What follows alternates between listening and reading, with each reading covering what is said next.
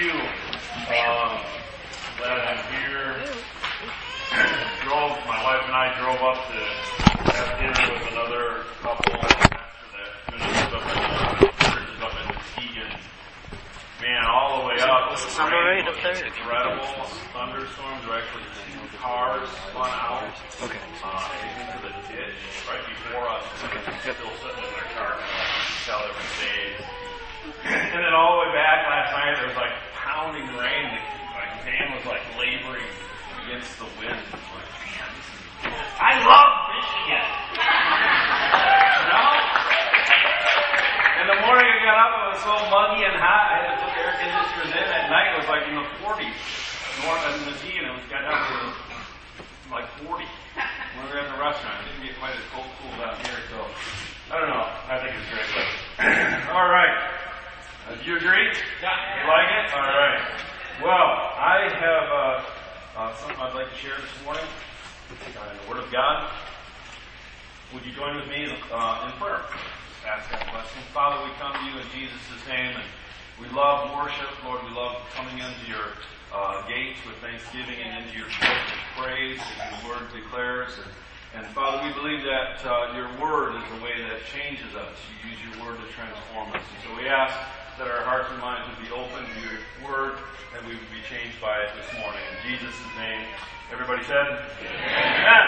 All right, last week I started a series on, uh, the series is How God Leads. So what's the name of the series?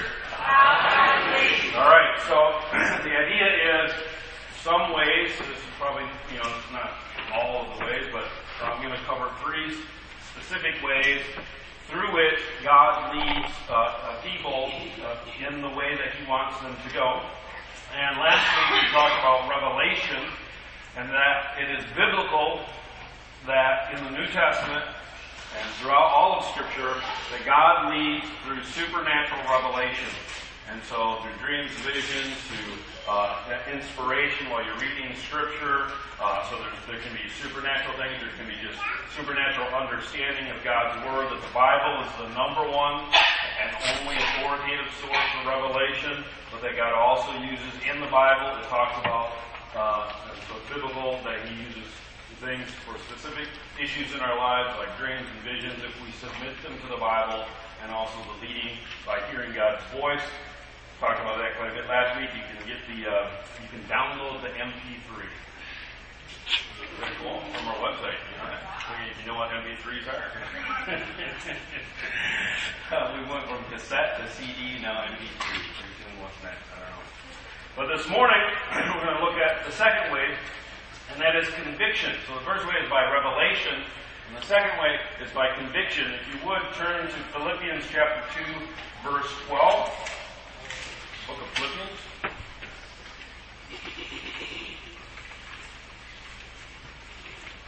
I hear it's raining.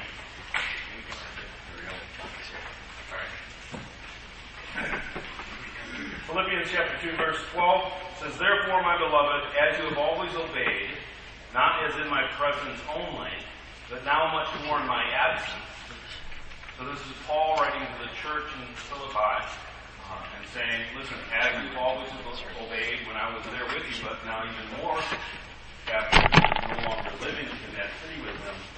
Then he goes on, he says, work out your own salvation with fear and trembling. Everybody tremble. Oh, come on. Good tremble. Gotta work on that. Work out your own salvation with fear and trembling. For it is God who works in you both to will and to do for his good pleasure. The, the, the way through which God leads I'm talking about today, I'm using the word through conviction, is that God leads us through our conviction. And by, the, by using the term conviction, I don't want it to be confused or, or simply think of it in terms of when we feel convicted about sin or convicted about doing something wrong. That's often how that word is used. So I'm under conviction. I feel like I've done something wrong. Well, that's that's part of how that word is used. I'm rather using it more in the sense of uh, a more general and positive understanding of the word of what you believe to be true and right. Okay, what you're convinced of.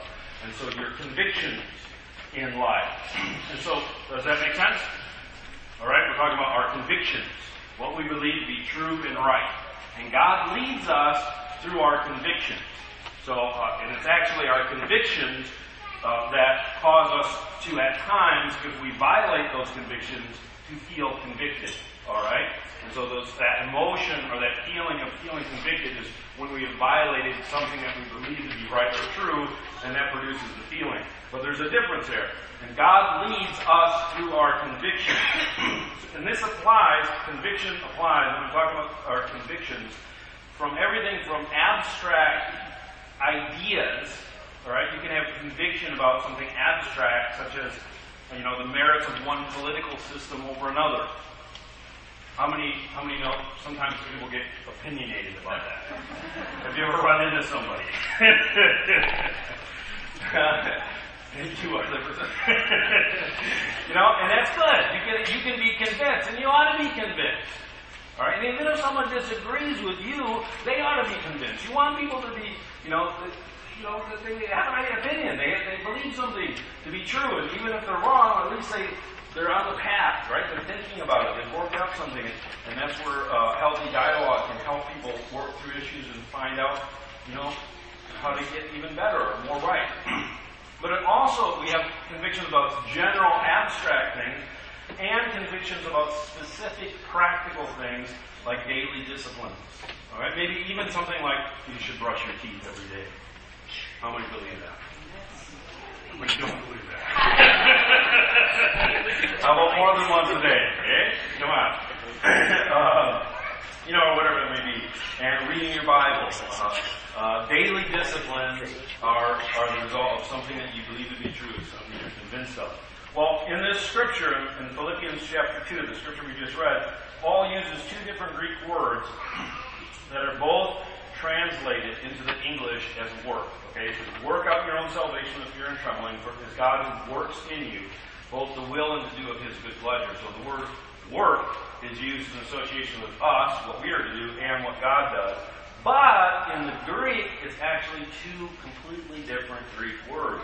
And so sometimes it helps to understand uh, what is meant by those words, and you know how you find out?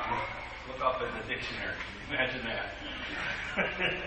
uh, but helps have a special dictionary for Bible. But uh, in verse 12, it says, work out your own salvation. And the word here is, is, is very clear. It's not ambiguous. It's unambiguous command that tells us we are responsible for working out our own salvation. Guess what? No one else can do this for you.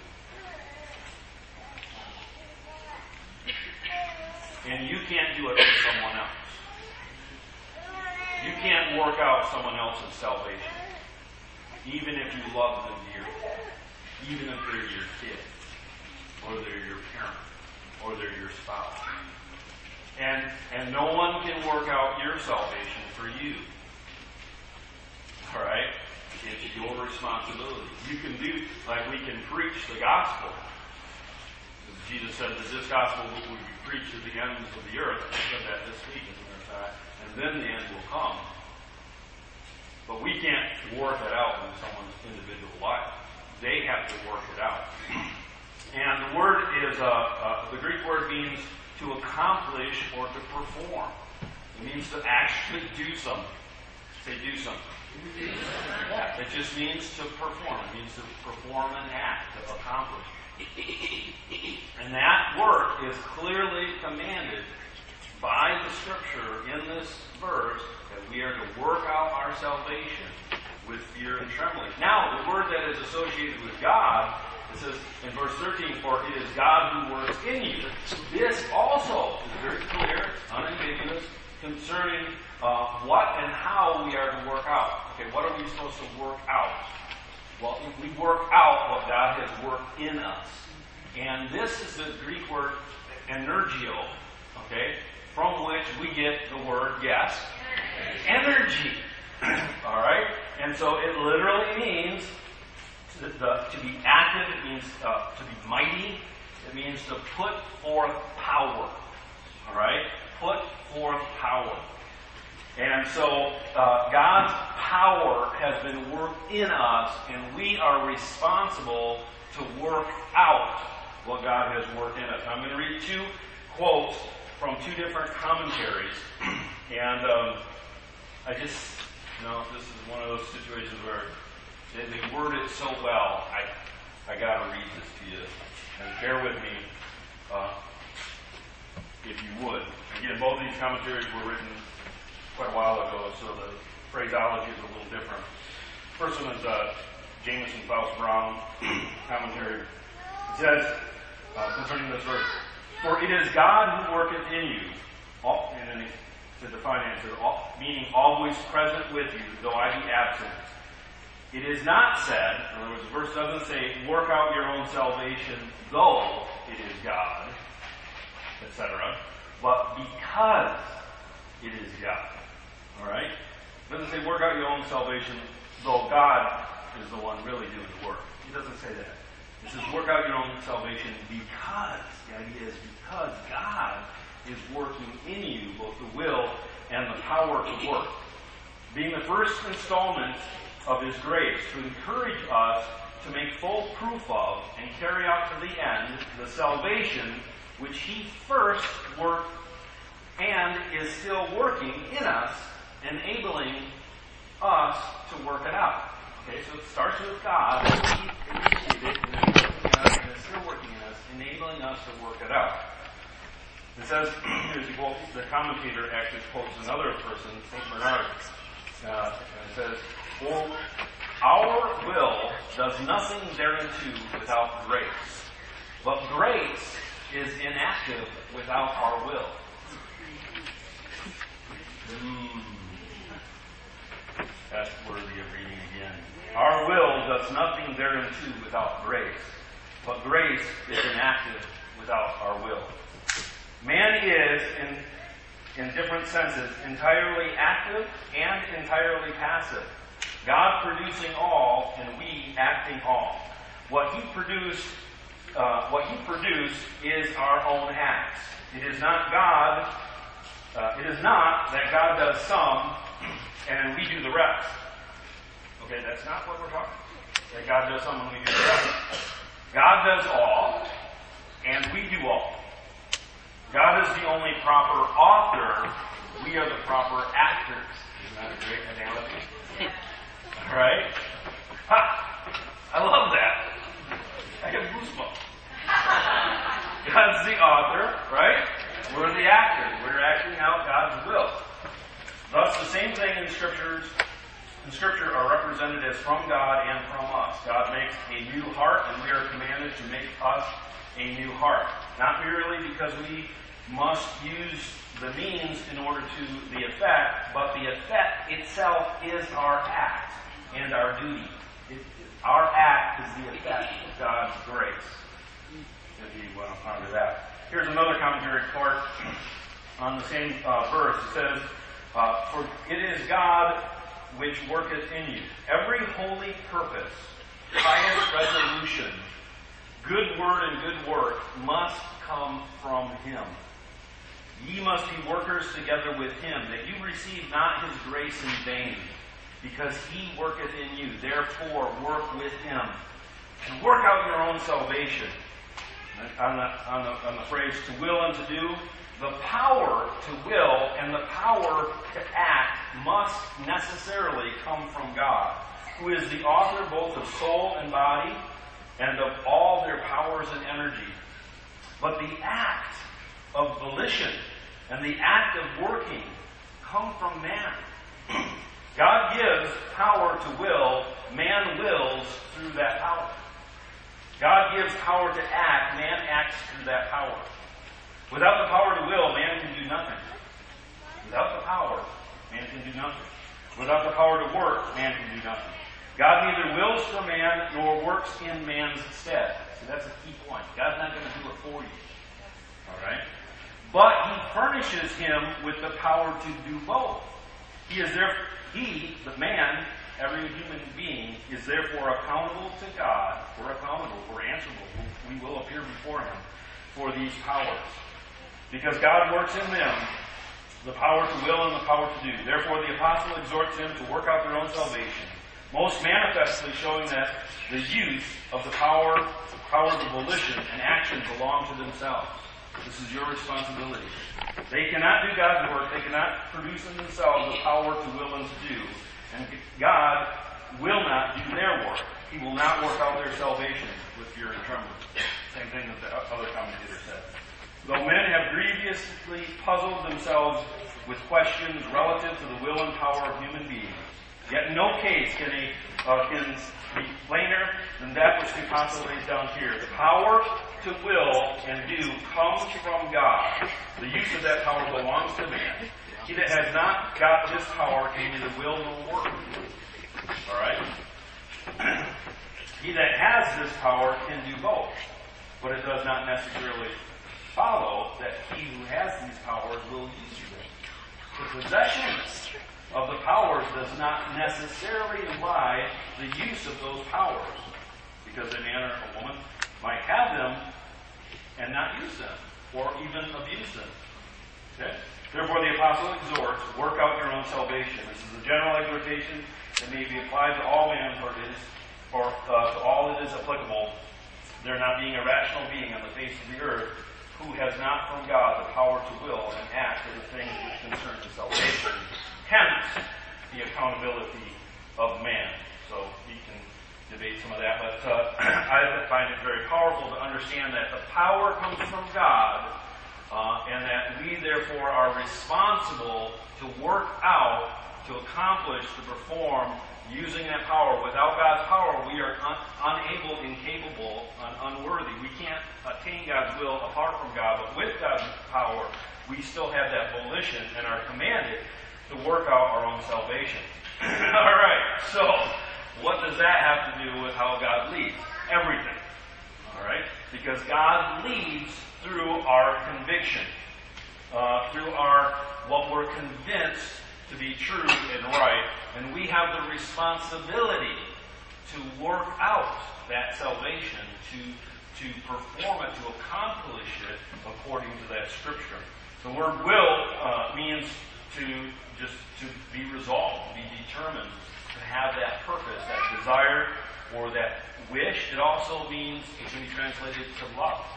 All right, so God gives us not only the will, but these are our desires, our our our, our purpose, our our passions, if you will, uh, things that we take pleasure in. that is uh, all of those things are what I am talking about in when I use the term conviction. It's what we believe to be true. It's what we're passionate about. It's what we purpose. That's the will. It's what we intend uh, to accomplish. What we're resolved about. What we desire and what we love. Amen. What we take pleasure in. So, how does that fit into uh, um, how God leads us. You may have asked yourself, some people ask themselves on Sunday morning, you know, God, do you want me to go to church this morning? You know, woke up this morning and said, God, what do you think? You know, Father, do you want me to go to church? What church should I go to? What if I went to Third Reform? I really like Pastor do I have like an option? Can I go to third fourth? Is that all right? Huh? Why not? Because I need to be here. So do I have to wake up on Sunday morning? Do I have to go? Ah, Gosh, God, is it God's will for me to go to church on Sunday morning? Do you think I ask myself that on Sunday morning? Why not? Because I already know it's God's will. It's kind of like a done deal. We settled this a long time ago. Sunday, I'm at church because it's the Lord's Day and it's when we gather together. It doesn't mean it's the only time I uh, gather believers. I gather believers all the time. But Sunday, this night, I'm here. It's settled. All right. So it's our, I'm convinced of that. Uh, and that doesn't just apply to pastors. Okay? Take a hint? All right, how about, God, do you want me to love my wife and kids today? This may be, this one may be a little more comfortable and a little easier to stick it. Tell other people about Jesus today. Is that better? No? A little, Yes, maybe. Okay. So, do you just keep that one then? Yeah. Alrighty. Here you go. Thank you. No You're worries. sweetie. What is your will? Do you want me to continue to have you know, all that one place? Is that all right? You know, can't you just picture a big man coming out of heaven and going,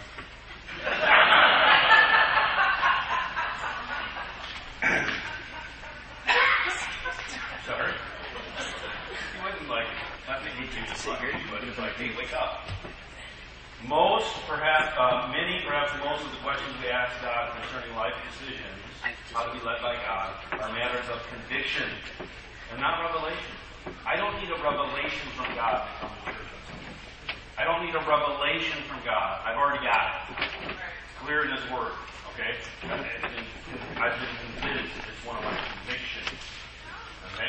And so, things that we are convinced of, things that are clear in His Word, are uh, uh, things that, that God leads me through that. And that's why it's important to have our convictions be based in Scripture. I'm going to get into that in a minute. So we're comparing three different ways God leads. Revelation is significant, but what if, uh, what would be the right thing to do if a revelation from the Holy Spirit conflicted with a, a heartfelt conviction? What if you felt led to do something you felt convinced, convicted to do something, but you, there was a revelation, or maybe a respected prophet, someone prophesied over and told you to do something different. Okay? This actually happened to Paul. It happened a number of times in Scripture. Let me just read this. I'm trying to do this quickly. Uh, Acts chapter 21. Is this all right? Acts 21 4 says, and um, finding disciples who stayed there seven days, they told Paul through the Spirit, the Holy Spirit, not to go up to Jerusalem. Okay, Paul was going to Jerusalem.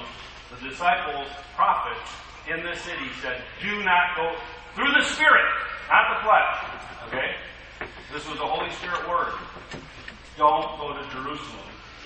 Uh, Verse 10 it says, And we stayed many days, and a certain prophet named Agabus came down from Judea.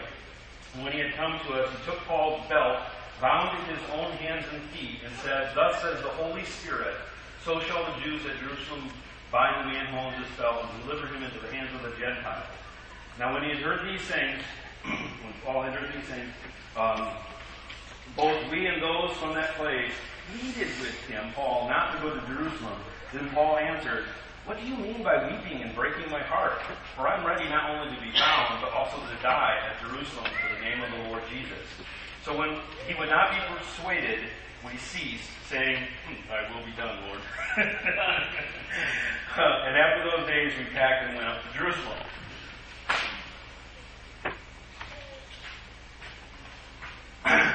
All right, Paul had a conviction that he was to go to Jerusalem. On the way to Jerusalem, everybody told him not to go to Jerusalem. The Holy Spirit, according to the scripture I just read, told him not to go to Jerusalem. But what did he do? I'm sorry, what did he do? Well, was he obeying God or disobeying God?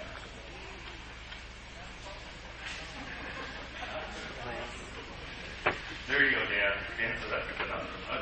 This is what I get when people talk about contradictions the Bible. They don't even know where the real ones are. well, you want contradictions? I can show you some contradictions. I can't even answer. I can answer this one. Let's go into Chapter 23, verse 11. This is after he's already there.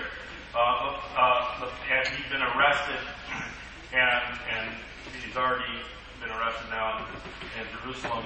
It says, but the Lord, uh, but the following night the Lord stood by him and said, Be of good cheer, Paul, for you have testified for me in Jerusalem, so you must also bear witness uh, in Rome. okay, and so the conclusion here is, I mean, God showed up after he was arrested and said, You know what? Be of good cheer.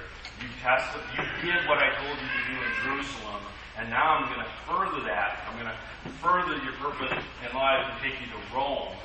uh, which you know opened up Paul's ministry uh, substantially. Right? And so Paul followed his conviction, even though certain revelations seemed to contradict. He was convinced uh, that this was what God had told him to do, and nothing was going to stop him. And so you have to. Um, well, the basic point is that conviction has greater authority than revelation if that conviction conviction is based on the Word of God. Are you understanding there? All right? And I've seen this happen. And this is one of the things. We're a church that we embrace the prophetic. We allow people to come up and say, Thus saith the Lord, you know, God's saying this, I feel this, we prophesy over people. But you must understand that prophetic words, visions, dreams, all of that is of lesser authority than your convictions. All right? And revelations should confirm a conviction. All right? And if it doesn't, you shouldn't do anything based on revelation until it confirms uh, a conviction. Uh, he wants us, you know, I have in my notes, why would God do this? And the next line is, I don't know. I mean, why would God tell Paul one thing and then through the Holy Spirit tell him another thing? It's happened several times in the Old Testament. Well, uh, one prophet got killed because of it. And I think, I think it's because, you know, God, first of all, God's not a machine, and God does not want us, He does not desire mechanical type obedience. Doesn't want to just do this, okay, I'll do this. Do that, okay, I'll do this. Okay, okay. You know, he doesn't want just this mechanical type obedience. He wants a relationship, and he wants you to hear him and be convinced and go forward. And you need discernment because some people, I mean, revelations, you have to know how to handle them in a way that's healthy, or else you will be misled. About how God leads. Okay, so application. Our convictions must be formed by God's objective word. All right? That means you read God's Word every day. Take at least a minute. Don't tell me you don't have a minute, or five minutes, or 30 minutes. Now, it's different for everybody. Uh, get into God's Word. Get, get into God's objective Word. Meditate on His Word. Think about what it means. Dig deeper. Find out. Learn how to study God's Word. Uh, uh, get a good general understanding of the whole Bible, of each section of the Bible, in each book of the Bible. So if someone asks you, what's this book, uh, you know, uh, what, uh, what's Nehemiah about? You should have a general idea. You don't have to be a scholar. And if you don't know, you should know where you can go to get some information. Or if you need, if you're considering something like changing career or having a relationship problem, you should be able to find places in God's Word that talk about that or at least be able to find out where you can go to find scripture that speak on that subject. Does that make sense? Okay. Um, often we demand a revelation before doing the will of the Lord out of a desire to just keep the status quo. All right? And we can't expect God to perform something supernatural to make us do something that He's told us clearly to do, and something that should be done out of a, out of a conviction. All right? And by demanding revelation, we're really trying to twist God's arm. And you know what? I've learned that God doesn't like people trying to twist his arm. Does that make sense? Now, God uses revelation, and those are appropriate, but you need to balance it with conviction. okay, let's see here. And as this happened, Jesus, uh, let me just read from this uh, portion of Mark chapter 8, verse 11. Um, says the Pharisees came out and began to dispute with Jesus, seeking from him a sign from heaven, testing him. So, but Jesus sighed deeply in his spirit. So the Pharisees wanted another sign. I don't know how they could ask for another sign. He's been healing people all over the city, doing all kinds of miracles, but they were always asking for a sign. And Jesus sighed deeply. you know, nice Jesus. Wonder what it sounded like. Give me a good deep sigh.